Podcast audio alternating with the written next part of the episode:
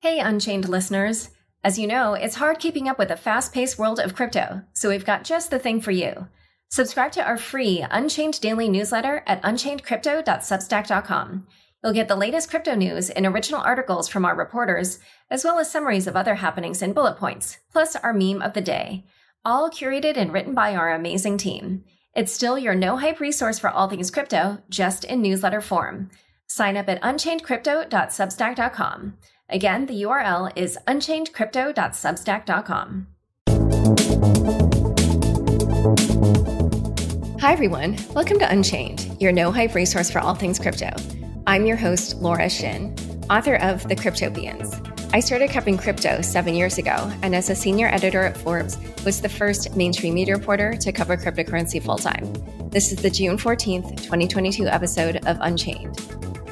This episode of Unchained is brought to you by Beefy Finance, the multi-chain yield optimizer.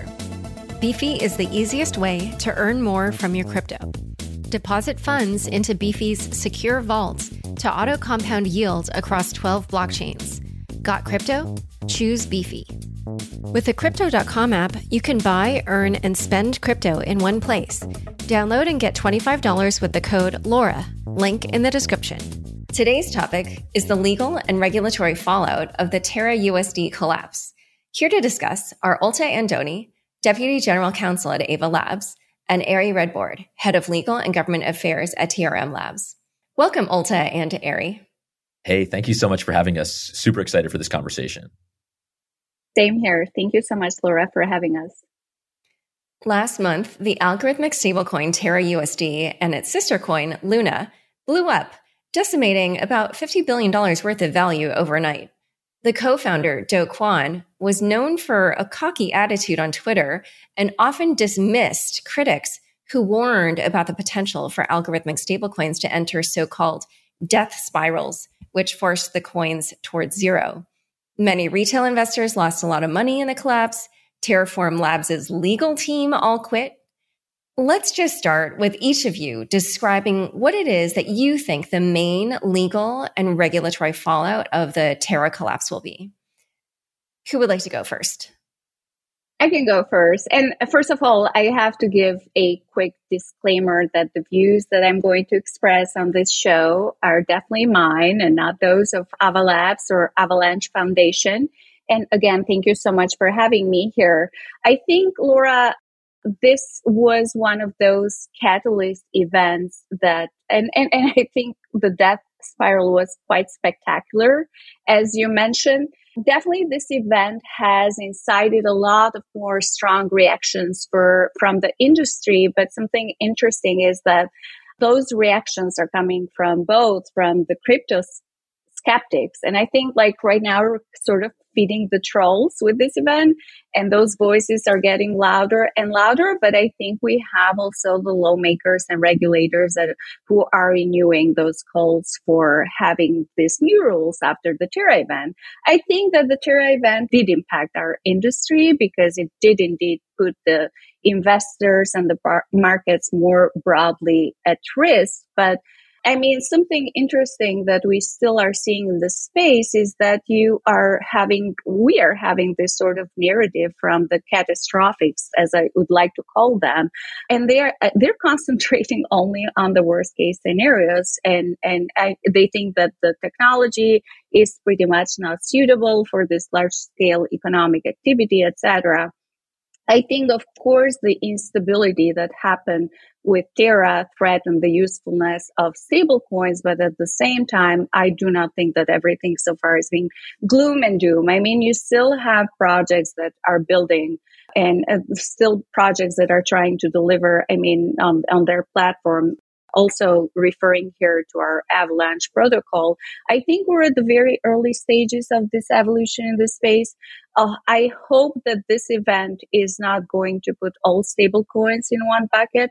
We have seen a lot of more reaction. We have seen some reaction from our U.S. Treasury Secretary Yellen, and she's been pushing for regulation. I think she mentioned this during her annual testimony in front of the U.S. Senate banking. You also have the Bank of England that proposed earlier this month, if I'm correct here with the date, that I think they should have the ability to intervene and to oversee the stablecoin issuers in case, I mean, the regulators feel that stablecoin could impact.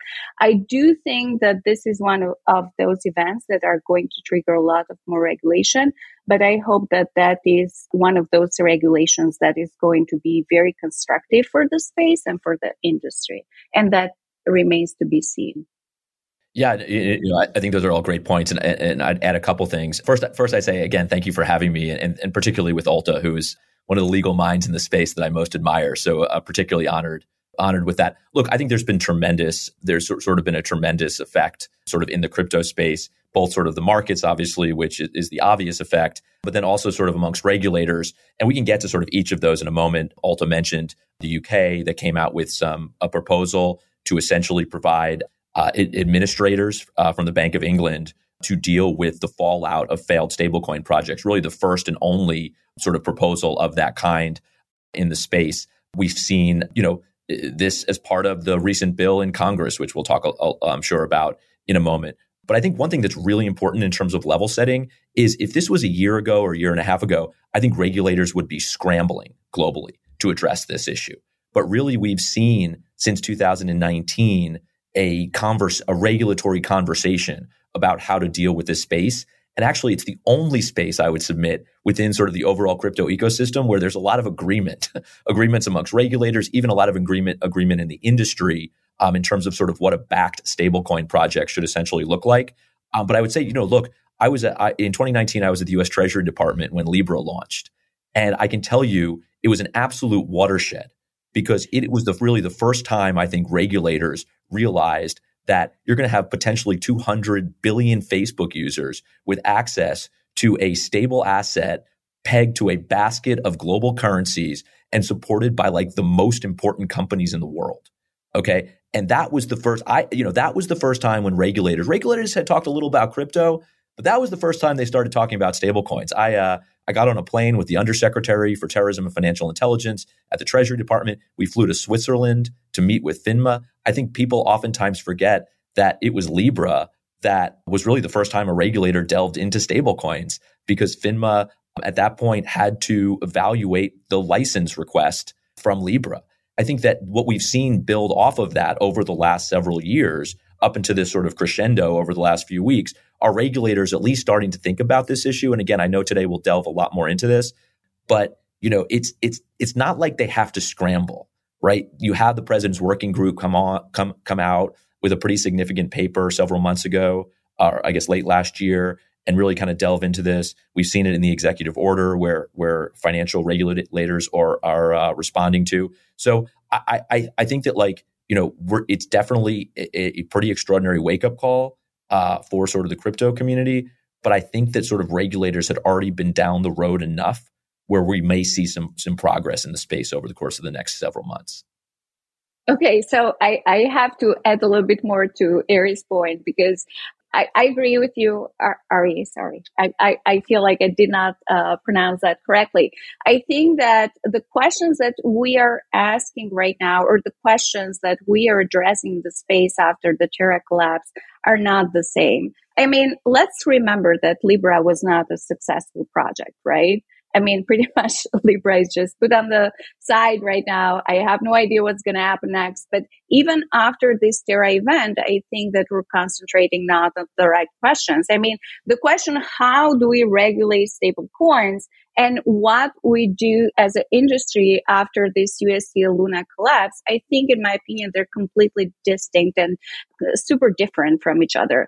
I think that if we're referring to the USD and Luna collapse, probably we have to address, or majority of the questions should be, how can we stop this sort of large-scale financial fraud that is happening in the space? But I think that summarizing the two probably is not going to be fair for our industry. Just right. I think his point was more just that if it hadn't been for Libra, then this might have really come out of left field for regulators. Whereas because of the Libra history, they actually had some background in stablecoins.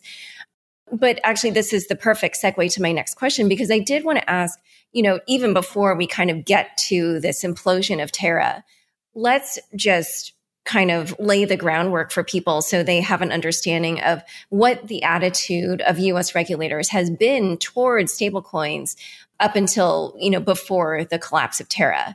What are the main ways they tend to seem to think they should be regulated? And in particular, what have they indicated in terms of how they think algorithmic stablecoins like UST should be regulated? It's interesting. I'll kick it off. And Olta, I'm sure you have some thoughts on this. Look, I think that one thing that regulators have done for the most part, and it's actually just interesting, a quick aside, you talk about Libra.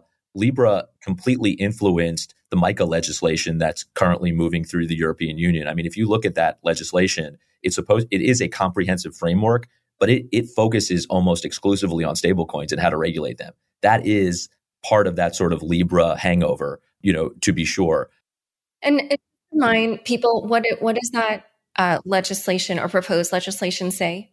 Yeah, so MICA is, again, it's proposed, it's sort of working through the EU Parliament, but it really tries to take a stab at a comprehensive legal framework for cryptocurrency. Most interestingly is what it advocates for is a passportable license. So in other words, you can get a license in France, and you would be able to use that license in Spain or across, the entire European Union. So that's sort of the biggest piece, which hopefully takes some of the friction out of a crypto business being able to do business in Europe. But then again, it hits all of these other topics in terms of, stable coins. And actually, the first thing we really have like this is the legislation that came out this week from Senators Lummis and Gillibrand in terms of a proposed, larger sort of framework. And I'm sure we'll talk about that. But what's so different is we have legislation pending or out there in the world or bills proposed on stable coins or on ransomware or on anti-money laundering. But or on securities or commodities or who's to regulate. But we really don't have sort of that comprehensive framework. This new legislation that's proposed in the Senate is that for us. MICA is essentially that for the European Union. No, I agree with Ari. I think the biggest question right now, and we have seen many steps even previously from the regulators, but I think that stable coins have not been so much in the crosshair of regulators, in my opinion. So right now, the biggest question is who are going to be these regulators?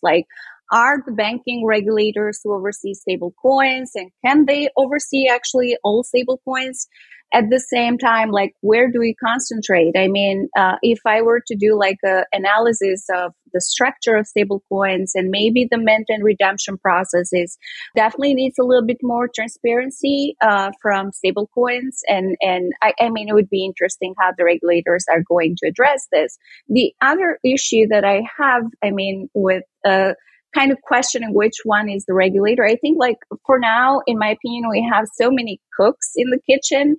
And I think having so many cooks in the kitchen probably is not going to be the best, especially when it comes to regulating digital assets and stable coins. So I think probably we need some more guidance from the Congress, who is going to be that regulator that probably is going to be a little bit more forward in establishing it, and also sort of considering the stablecoin frameworks and the protection of investors. So all I want to say is I realized very quickly after I stopped talking is that I got sidetracked on Europe. And the question was, how are they dealing with sort of stablecoins and algorithmic stablecoins in particular? And I think one thing I have to say, and I get the sort of subject matter expertise coming out of the U.S. government.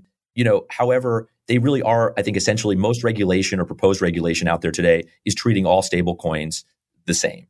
And I think we all know that there are, significant differences between stable coins themselves, whether you're talking about a US dollar backed stable coin or another asset backed stable coin, or whether you're talking about an algorithmic stable coin that uses essentially software to keep the peg. Regulators have essentially talked about stable coins, writ large. And I'd say probably the most significant example of that is the President's Working Group paper that came out at the end of last year that I talked a little bit about. And really what it says, and I think this has been consistent across regulators, is that stablecoin issuers should be treated like banks. And what does that mean? It means they should hold enough reserve assets to support that the stablecoin itself. And that is, if you sort of try to break through all of the noise around this, I think at the end of the day, that's sort of the most important thing that regulators are talking about is we need to create a situation where a stable coin is actually stable because it is supported by the reserve asset that it is tied to. And there's all kinds of other things around stablecoins, whether it's anti-money laundering, whether it's consumer protection. But really at the heart of it is this idea that if you are buying a stablecoin, you know that it's backed by the stable asset that it's pegged to. So I think that's a great point. I just wanted to add that I think also for regulators, it's just so important to understand the differences between this type of assets, right? You have to understand the risks. You have to understand the use cases. You have to understand how each of this one functions or probably does not function. I think that, again, definitely the regulation coming after Terra Luna event, we have to concentrate a little bit, maybe even on other jurisdiction. Like you have Japan that they were sort of very proactive and very careful. And they do have a sort of narrow definition, as I would like to call, in regards to stable coins. But if those things are unlawful in those jurisdictions, I think that is going to be a problem and sort of short-sighted as well. So I think we maybe need to refer to what is out there, especially from the outside jurisdictions, and how they're approaching this stablecoin regulation. And I'm sure later on we're going to touch up on the new DFS guidance as well, and I have more to add to that. Yeah, let's first talk about the Lummis-Gillibrand bill, because that actually proposes exactly the model that you were both talking about, saying that stablecoins should have reserves. And I wondered if your interpretation of that bill was that effectively then the U.S. government, if this bill were to be adopted, that effectively then the U.S. government would ban U.S.-denominated algorithmic stablecoins, or does that simply mean that they might still exist, but they would be regulated in a different way and maybe called a different name? What was your take on that? I'm happy to kind of kick it off. And my quick interpretation is that there's not yet a take on that. And I think that sort of, this is really an important first step, this legislation. And I think one thing that's really important is it may frame the conversation, right? Like now these are going to be the issues that we're going to be talking about. We're constantly going to be referring back to RIFA over the next few years as we sort of negotiate this. But I think it's a really interesting question. And I hate to sort of, not have a great answer, but I will say this, look. And just for people, you were referring to the bill, which is Responsible Financial Innovation Act. Absolutely. And so sorry. Yes. It was literally proposed this week. So, I mean, this has got to be one of the sort of the earliest conversations about sort of what's in there and what to expect. But I think it really is a jumping off point to a conversation. And ultimately that conversation is going to be, well, is the US government only going to approve stablecoin projects that are backed by the US dollar?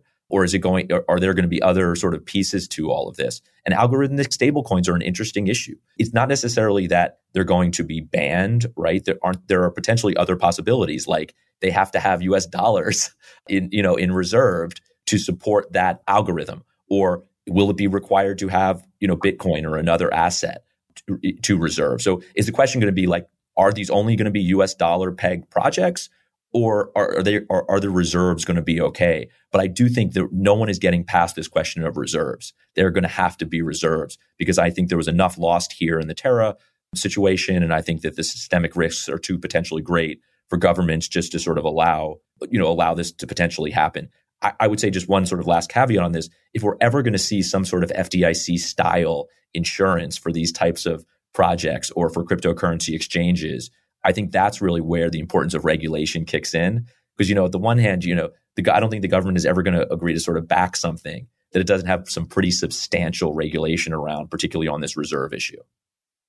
And actually, just a question when you were talking about the reserves. Are you saying that they would only accept certain types of reserves and they should be, either literal dollars or dollar-like instruments, meaning that something, for instance, more like a crypto collateral backed stablecoin, even if it was over collateralized, you think that is just a separate conversation and it's not even addressed here?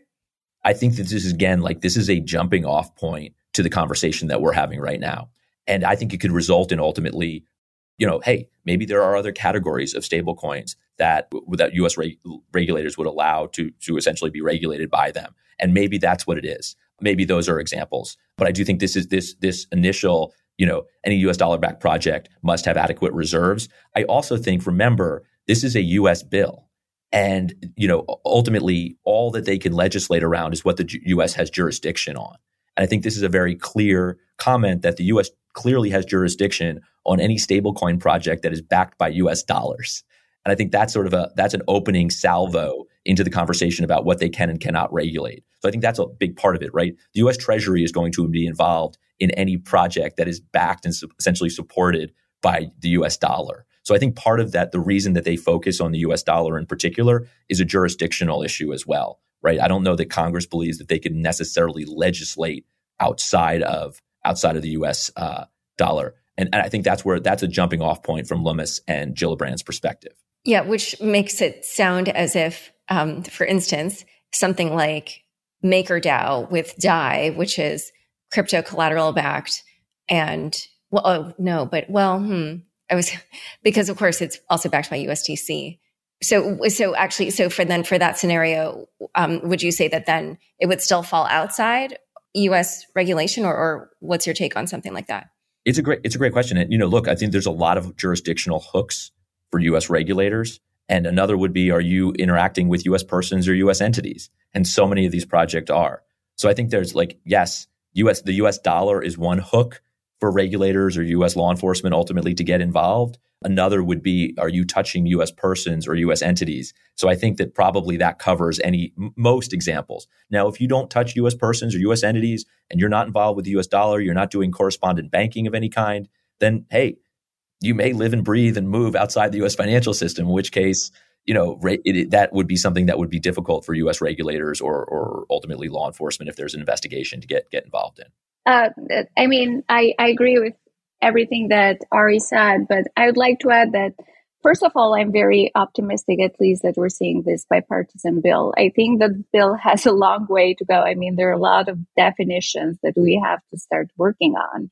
I mean, I love the sort of perspective in what they're predicting for stablecoins, or I think definitely is going to move the needle, as we like to say, for asset-backed stablecoins as the legal standard, along with also many other disclosure requirements. But I think that...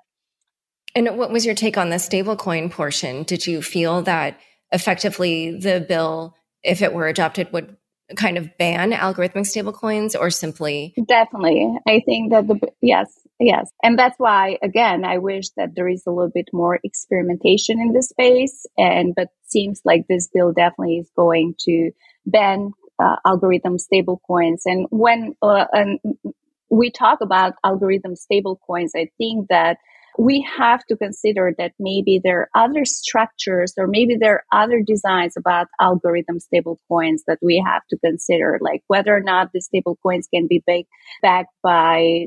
I don't know, like not only fiat or not. I mean, I think the understanding of fiat stablecoins is a little bit mixed right now. So that's why I feel that we are not on the same page, at least myself, with the latest bill from Gillibrand and Lummis. Yeah. And just one thing real quick on that. You know, look, I think that I'm not entirely sure this bill addresses it at all. And I think that there will be conversations around that, to be sure. But I also think the technology is going to get better. And, you know, I think what is missed in some of this conversation, because it is awful, and what happened and $50 billion in value, right, is a real thing. But I think there is a winnowing out right now going on in the overall sort of crypto ecosystem where, you know, projects are failing. And I don't necessarily think it is a bad thing today, but is it overall, you know, as we go forward, this is what happened in the early days of the internet with projects. And I think we're seeing some of that fallout happen right now. But what I will say is I think that some of the technology, the idea of an algorithmic stablecoin, right, is part of the promise potentially of cryptocurrency itself. It is this idea where you don't need fiat currencies to back or support or to prop up the economy. You don't necessarily need intermediaries. I can't believe I'm the one on this podcast making this argument, Olta. But no, I mean, I still believe.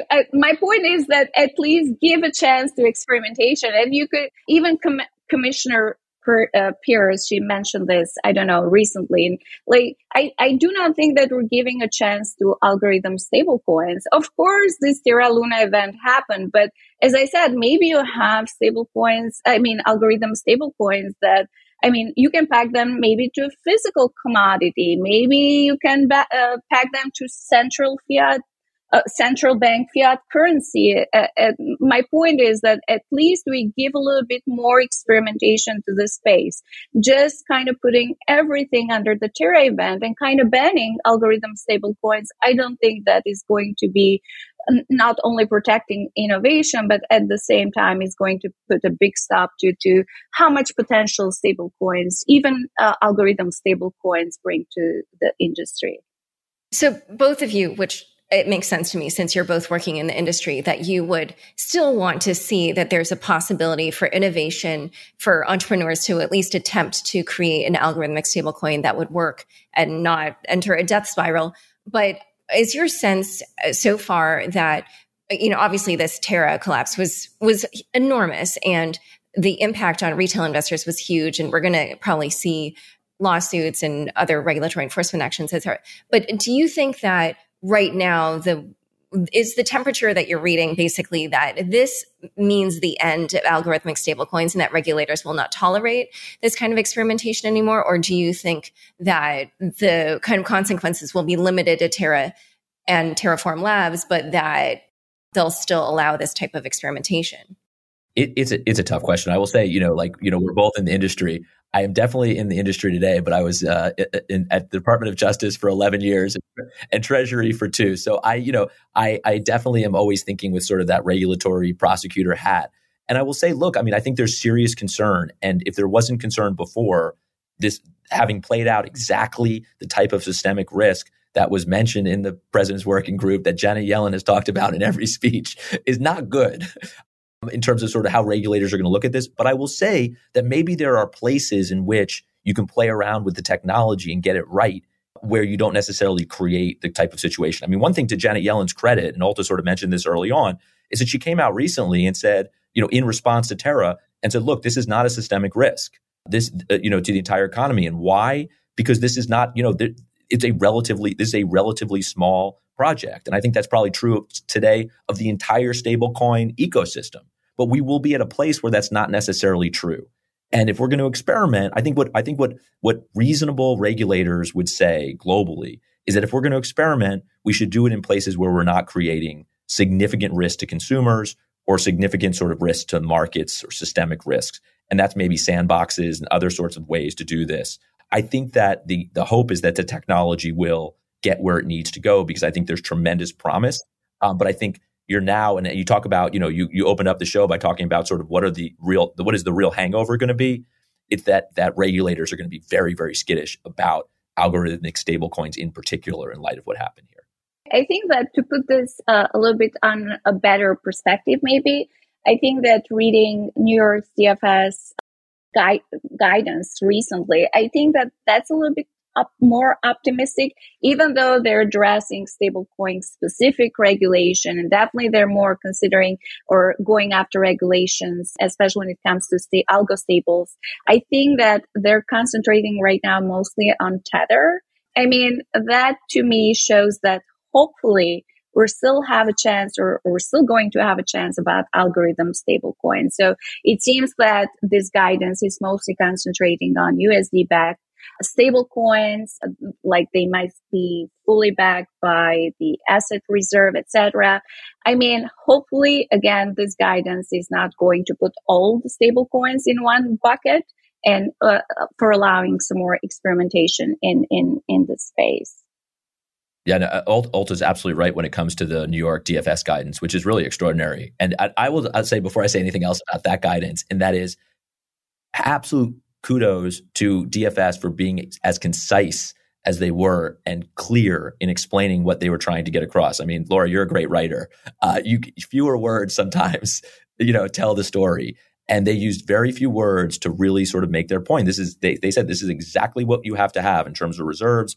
This is what redeemability should look like. You should have an attestation process. So I think really what we have now is a blueprint, okay, a real playbook for what we're going to be seeing regulators globally look to and do. And to Olta's point, it's not quite as clear cut as it has to be a US dollar reserve, right? There are other options within that guidance. And I think that it's probably a great jumping off point. And you're going to see other regulators globally look to it, which is amazing for a US state, regulator to come out, and which I think could be like some of the most important guidance that we see globally in the space. I did want to spell out for listeners the New York State Department of Financial Services proposal is that stablecoins traded in New York should be fully backed by certain assets. Those assets should be segregated from the issuer's operational funds, and there should be regular attestations by an auditor, which is, Ari sort of mentioned it, but I just wanted to spell it out. No, and I'm so sorry. I usually do such a better job of explaining it myself, so I'm so sorry. That was awesome, Laura. That was amazing. No, I agree with you. I think that this is actually the very first guidance or almost complete guidance that I've seen about stablecoins in this space, because I think they address a lot in this guidance. They address the potential risks, including here cybersecurity, including here information technology, network design and maintenance, and then related technology, and also from an operational standpoint. My point is that at least here in this guidance, we see a little bit of more better approach about the Bank Secrecy Act, money laundering, and the sanctions compliance that they are trying to concentrate in this guidance, and also consumer protection. I think it's a very good first step in this space, and hopefully we're going to see more of this from other regulators as well. In a moment, we'll talk about what kinds of regulatory and legal action we'll see specifically against Terraform Labs and Do Kwon. But first, a quick word from the sponsors who make this show possible. Join over 10 million people using Crypto.com, the easiest place to buy, earn, and spend over 150 cryptocurrencies. Spend your crypto anywhere using the Crypto.com Visa card. Get up to 8% cash back instantly, plus 100% rebates for your Netflix, Spotify, and Amazon Prime subscriptions. Download the Crypto.com app now and get $25 with the code LAURA. Link in the description. Finance is changing. Strategies are changing. Holding is changing. Beefy Finance, the multi-chain yield optimizer, allows you to maximize passive income while you sleep. Simply deposit your crypto into Beefy's secure, industry-leading auto-compounding vaults to put your funds to work. Each one of Beefy's 740 vaults automatically reinvests the interest gained on your crypto deposits, earning you more while saving you time and fees. Beefy's strategies create bank-busting APYs with 0% deposit fees at the click of a button. Join $1.4 billion of investments and understand why so many users trust Beefy with their financial independence. Visit beefy.finance and take control of your financial future. This episode is brought to you by Shopify. Whether you're selling a little or a lot, Shopify helps you do your thing, however you cha-ching. From the launch your online shop stage, all the way to the we just hit a million orders stage. No matter what stage you're in, Shopify's there to help you grow. Sign up for a $1 per month trial period at shopify.com/special offer, all lowercase. That's shopify.com/special offer. This episode is brought to you by JLL. Get an insider view into the world of commercial real estate with JLL's podcast, Trends and Insights, The Future of Commercial Real Estate. Whether you're curious about making cities more sustainable, the evolution of office space, or AI opportunities, this podcast will help keep you a step ahead. Tune in for candid conversations with business leaders about the biggest trends impacting how we live, work, and play. Subscribe to Trends and Insights now at jll.com/podcast. Back to my conversation with Olta and Ari. On Thursday, Terraform Labs lost its appeal against the SEC, which means now that the SEC has jurisdiction over Terraform Labs. Listeners may recall that last fall, Do Kwon was served subpoenas on his way to speak on a panel at Masari's Mainnet conference. And at that time, I talked with a crypto lawyer who tends to be more skeptical of the industry. And he actually said that he felt that SEC was in the wrong and that Terraform Labs was right in saying that the SEC had not followed its own rules. So I was actually surprised by this ruling. And I was curious to hear your opinion about this ruling, and also to hear, even though these subpoenas were about the Mirror Protocol, which is synthetic assets that were in the Terra ecosystem. Now that Terra has collapsed, what do you think the establishment of this jurisdiction means for any legal or regulatory action that has to do with Terra rather than Mirror? Sure, absolutely. Look, I think that you nailed it in terms of the question, Laura, and that is sort of what does the jurisdictional question now sort of mean for what was just announced in terms of an investigation into Terra and Do Kwon on the collapse of Terra, essentially. And really what it means is that the US has jurisdiction over the person and potentially over the project and over the project as well. One thing just sort of like, I guess beyond just the Mirror investigation, now just yesterday, I believe it was reported that there is a current investigation on the collapse, which I think is potentially, even more interesting.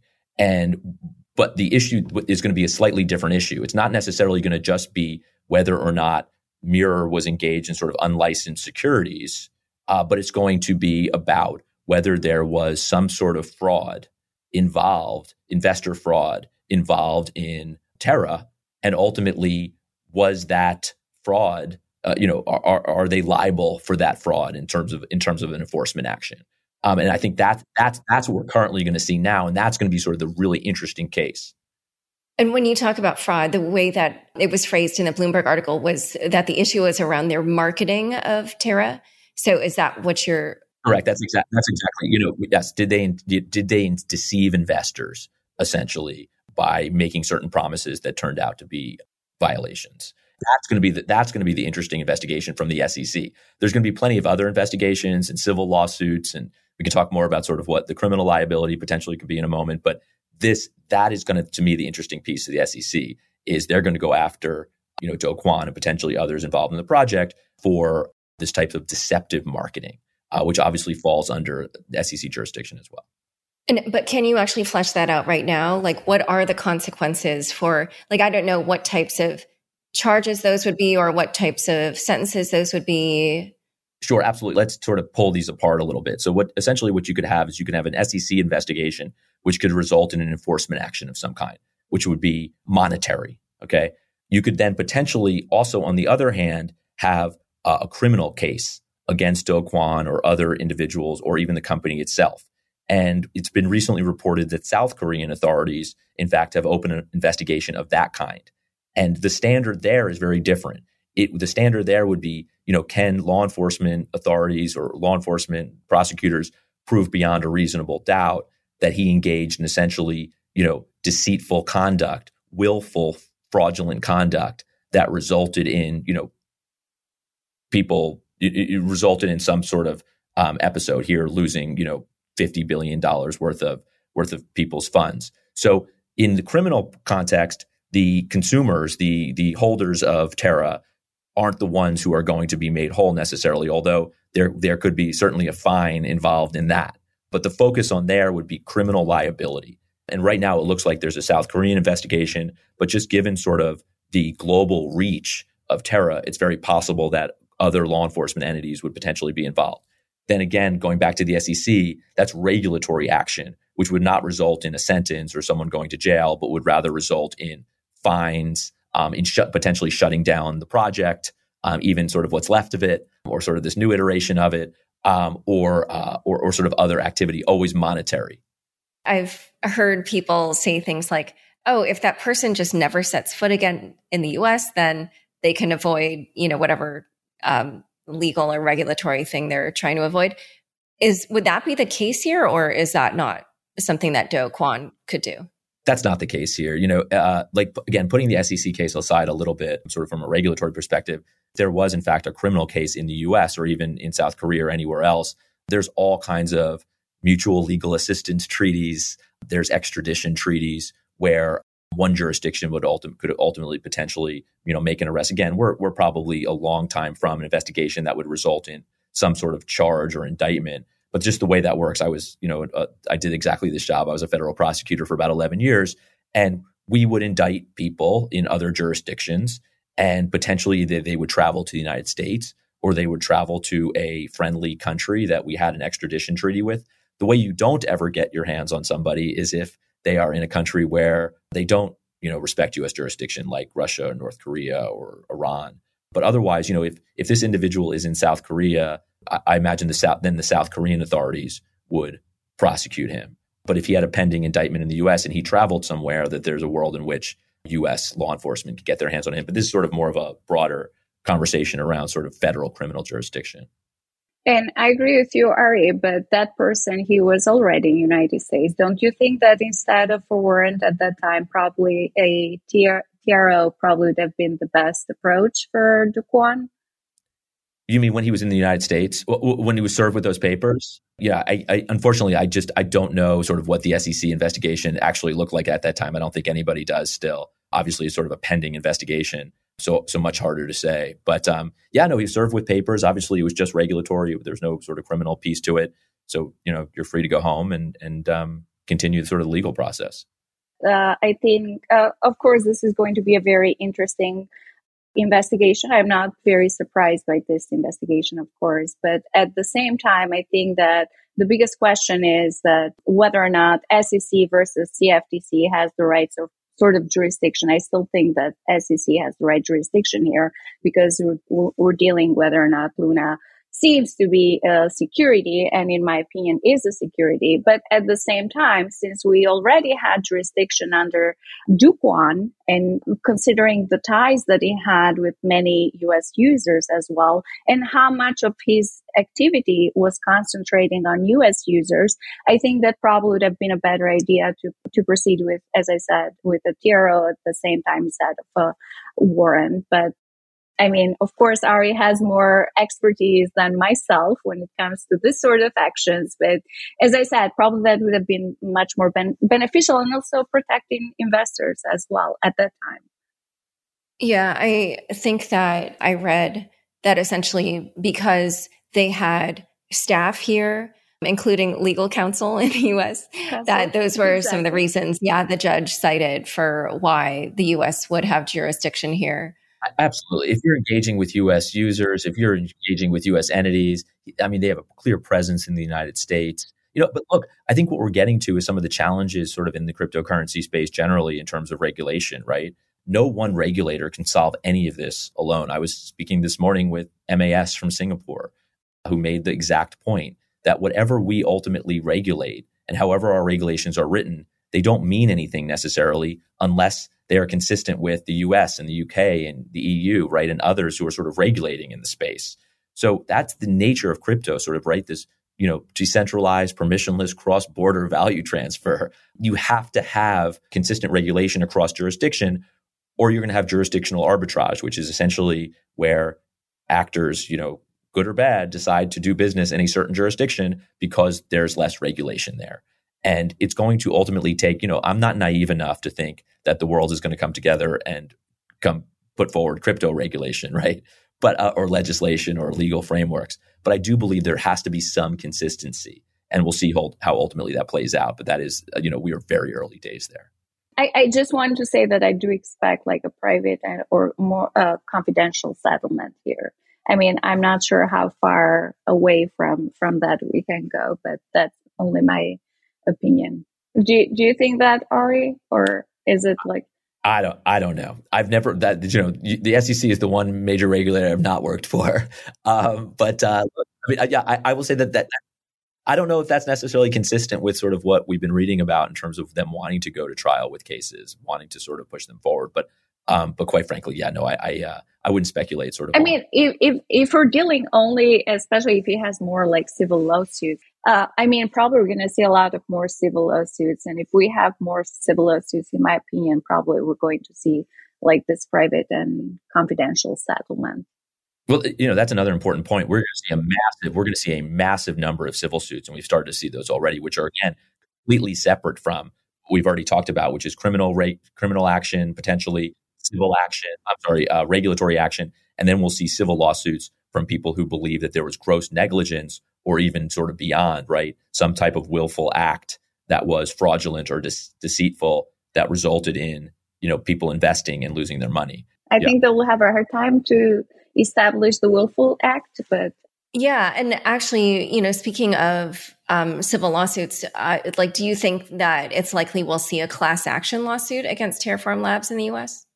I think it's highly likely. We've already seen a number of different lawsuits or sort of the threat of lawsuits, and we're likely to see an attempt my lawyer friends won't like this, or my other lawyer friends won't like this, but you know, whenever there's an opportunity for a class action, you're going to see lawyers involved. So this is a tremendous opportunity, right? And you know, Olta sort of said that like maybe the evidence isn't there, but I can tell you, you know, like I did not spend a ton of time as a civil lawyer. I spent most of my career as a criminal lawyer, but they will be digging through emails and there will be massive discovery and who knows what's in those documents. So I think it'll be sort of an interesting, there'll just be, look, I mean, that's the legal process. There's going to be a ton of discovery. They're going to learn a lot more and ultimately see how it all plays out. But I do think that we are likely to see a lot of activity. I actually have a very specific question about that. Before we get to that, though, I do also want to ask, there were a number of big investors and VCs who were extremely vocal in their support of UST. And on a recent episode of The Chopping Block, Tarun Chitra, co-founder of Gauntlet, said that he felt investors should also be held accountable. What do you think of that? And if so, if you agree, then kind of under what regulation would that happen? I can't comment because we were one of those people. I don't have a strong comment either, other than to say that it's, you know, I mean, it's difficult to hold those who are also victims potentially, you know, accountable. But no, I don't know that I have a good one for that. So I know you're both not trained lawyers in South Korean law, but I did want to also talk about reports that the Seoul Metropolitan Police are investigating allegations that Terraform Labs embezzled some of the Bitcoins that were meant to defend UST's dollar peg. If that turns out to be true, what could be the legal and regulatory consequences? And in general, how do you see Korean regulators responding to this whole Terra debacle? Yeah, no, I look, as you sort of said at the outset, I am certainly not an expert on Korean law. When I was a prosecutor, I did have a number of cases where I worked with the Korean National Police.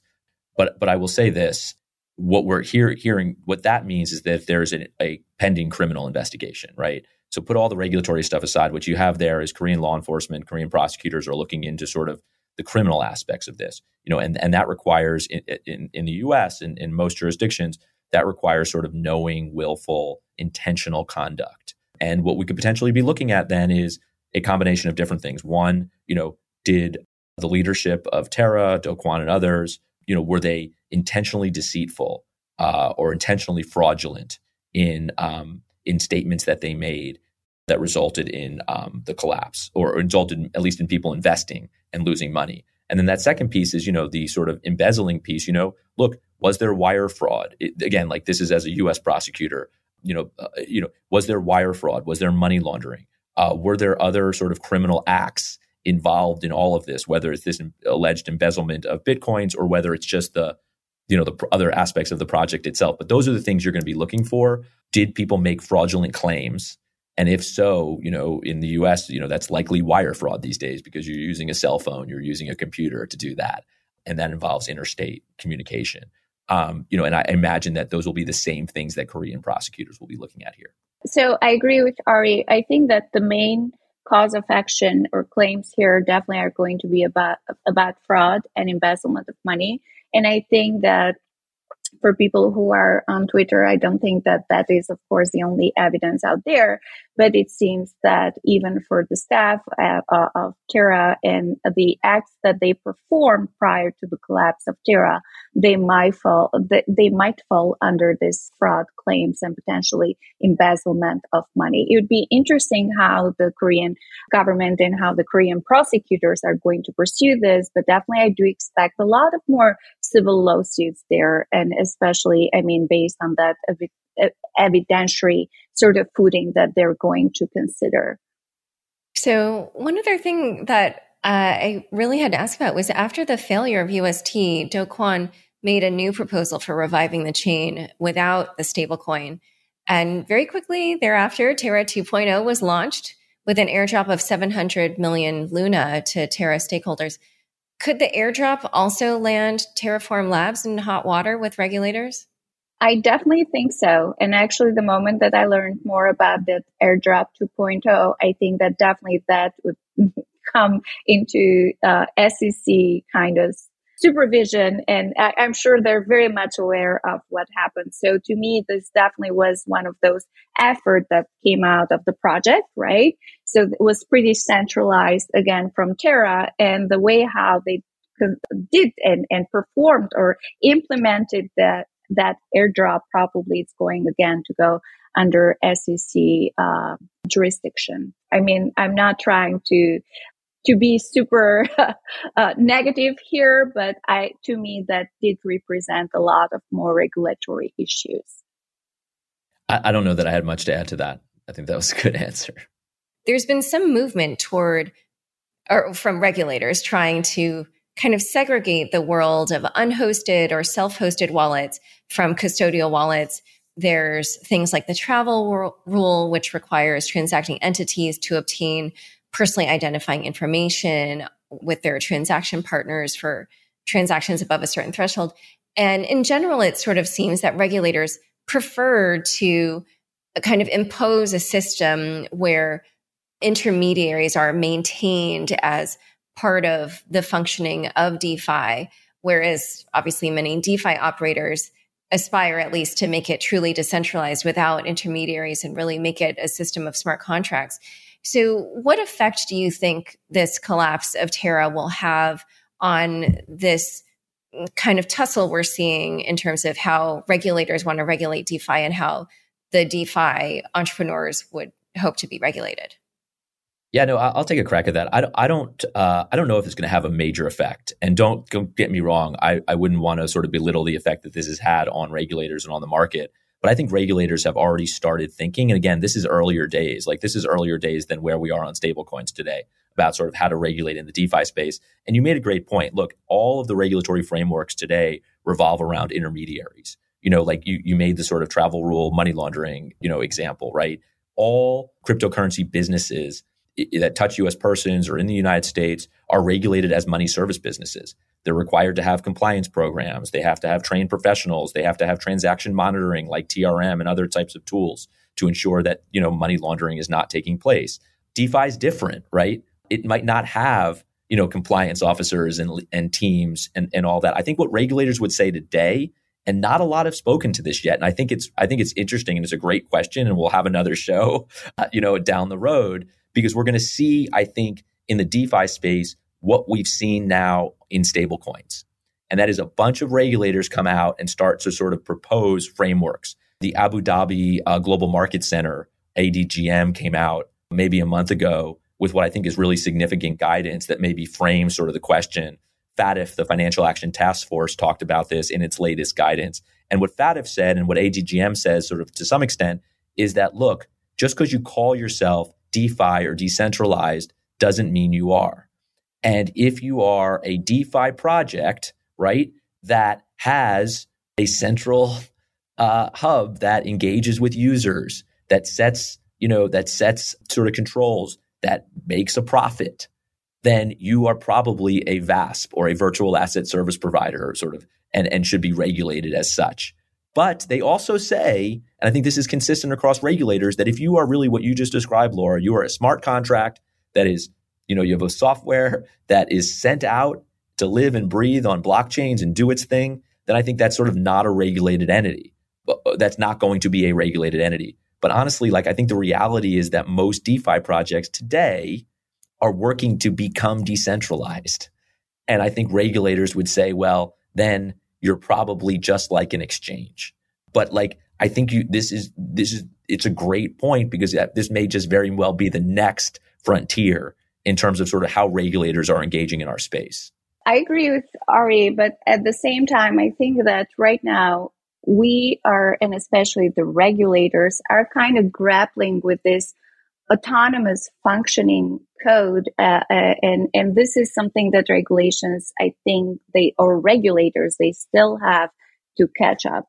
I think that we still go back to the question of where to find this intermediary. And I think that this is the important one from a regulatory standpoint or perspective, but this question can be answered in many different ways, as long as we consider the possibility that there can be some sort of situation where there is not going to be an intermediary. And that's exactly what is really taking place in this peer-to-peer trading and technology that is, of course, facilitated mostly by autonomous functioning code. So I think that probably in this space, we do need a lot of more education, and we do need especially for the regulators. And just because some people are kind of scared, there is no reason to regulate it sort of out of existence. After Terra 2.0 revived, some Terra community watchers discovered that there had been a $90 million exploit on Mirror Protocol several months ago. The Mirror Protocol team has not said anything about whether or not they knew about this exploit, but they had actually fixed it in recent months. So it's not clear whether they fixed it because they knew that the money had been stolen or not. But let's say hypothetically that they had known and they had not disclosed it. Would that kind of situation, developers not disclosing a major hack, would that kind of thing ever trigger regulatory action? Based on your sort of pure hypothetical, and again, I think I would want to caveat by saying I don't know ultimately sort of the facts of what happened there in terms of did people know, did they not know?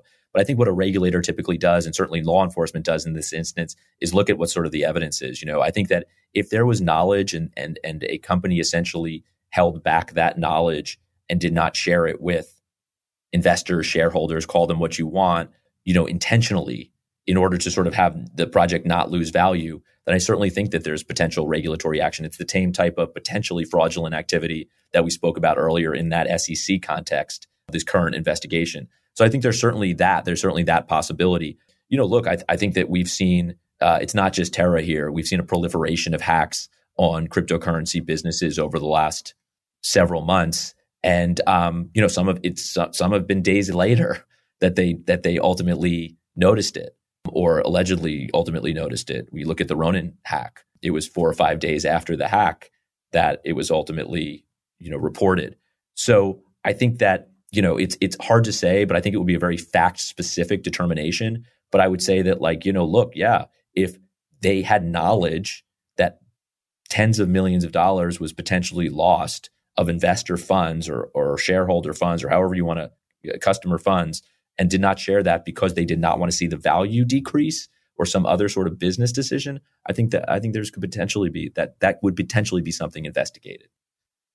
No, I fully agree with Ari. And especially, I think, maybe I would like to be a little bit more straightforward here because I think that the knowledge was there. So for these developers to be, to have not only the knowledge of what was going on, but I think that the element of fraud and what they were trying to hide with the information that was knowledgeable to them prior to everyone else, I think there are many other claims that probably are going to have several repercussions potentially.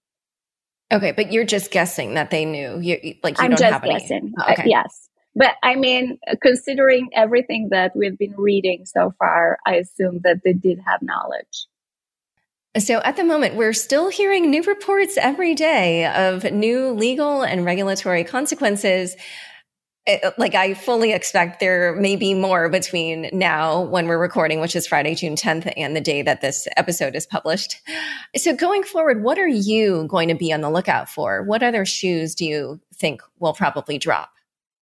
Yeah, no, look, from my perspective, I think that this is, in fact, a watershed. I think thankfully, and Janet Yellen's comments, it did not present a systemic risk because it was a relatively small event in the overall ecosystem. But I will say that I think we are going to see more and more attention from regulators. And I actually was thinking this before the Terra collapse. So I think it's more true today, though. And that is the one area of all of this that I think probably the industry, governments, regulators agree on is sort of some regulation around stablecoins, treating them as banks, requiring reserves, those sort of things. So I think if we're going to see any action, and I don't know that we'll see any action in the U.S. Congress, over the next few months, but I would say if we're going to see action on anything, it is very possible that it's stablecoins. And I do think that this event pushed that forward. Again, I don't think we saw the scrambling that we would have seen a year ago, a year and a half ago from regulators based on sort of all that had already been done. But I do think that if we're going to see legislative action on anything over the next couple of years, quite frankly, in the crypto space, it is going to be stable coins. And this event will have had an impact on that. I think we'll look back on, when you write your book, Laura, on sort of the regulatory history, the history of crypto regulation, right? I do think that things like Libra, but then an event like Terra will have had a significant impact on sort of the way regulators are thinking about sort of the space. In regards to this event, stablecoins, they still represent a vital innovation, in my opinion. So hopefully this is not going to be those events, as I previously mentioned, that is going to stop experimentation. Because at the same time, it's terrible to see this sort of fallout that truly affected so many people. But I think in this space, we should continue building systems. We should continue focusing more on not only building reliable projects, but also for them to scale as projects. I do not think that we are at the point right now that we do not want for this capital markets or for the trading of these assets to move offshore, because we have already seen the aftermath of many other projects moving offshore. So again, I think that we have to give a chance to stable coins and even algorithm stable coins. We want for all the developers, I think for all the engineers, for all these innovators in the space to keep doing and building and certainly hopefully we're going to have a little bit more clarity, as we always say, from the regulators and from our legislators and probably we're going to have a little bit more growth in the space. We are in a bear market. I completely understand the sentiment that is out there right now. But look, that we are still here. Ari and myself and many other attorneys, we still are here. We're still working with projects. And as I said, there's so many amazing projects out there, continue growing and building the space. So hopefully this Terra event is not going to impact the whole industry. All right. Well, we will have to see what happens. Where can people learn more about each of you and your work? So I am on LinkedIn, I am on Twitter, and I would love for people to learn more about Avalanche and Ava Labs. We are the fastest blockchain network out there. Definitely, there is a lot of building on our blockchain, and I would love to have more people to reach out. We do have a lot of more use cases that we have implemented with Avalanche, especially disaster recovery payments and insurance performance, etc. But if people would like to learn more about my company, please feel free to reach out to me on Twitter and LinkedIn. Terrific. Yes. And we love what Olta is doing. And I'm at TRM Labs. Check out trmlabs.com. We have a terrific blog that I write a lot for. I also host at least once a month webcast called TRM Talks, where I sit down with policymakers in the cryptocurrency space to sort of talk about these types of issues. And prolific on LinkedIn and follow me on Twitter as well. Perfect. Well, it's been such a pleasure having you both on Unchained. Thank you. It was an honor. Thank you so much. It was an honor. Thank you. Thanks so much for joining us today. To learn more about Olta, Ari, and the legal and regulatory consequences of Terra's collapse, check out the show notes for this episode. Synthetics founder Kane Warwick is launching his next mentor program, and I'm excited to select one of the projects from my community. If you're a female founder working on L2s who'd love to be supported by a DeFi pioneer, send an email to hello@unchainedpodcast.com with the subject line, Kane Mentorship. Mentees will get one-on-one time with Kane, plus group sessions to talk you through topics like capital raising, token design, and more. Unchained is produced by me, Laura Shin, with help from Anthony Yoon, Matt Pilchard, Mark Murdoch, Pam Majumdar, Shashank, and CLK Transcription. Thanks for listening.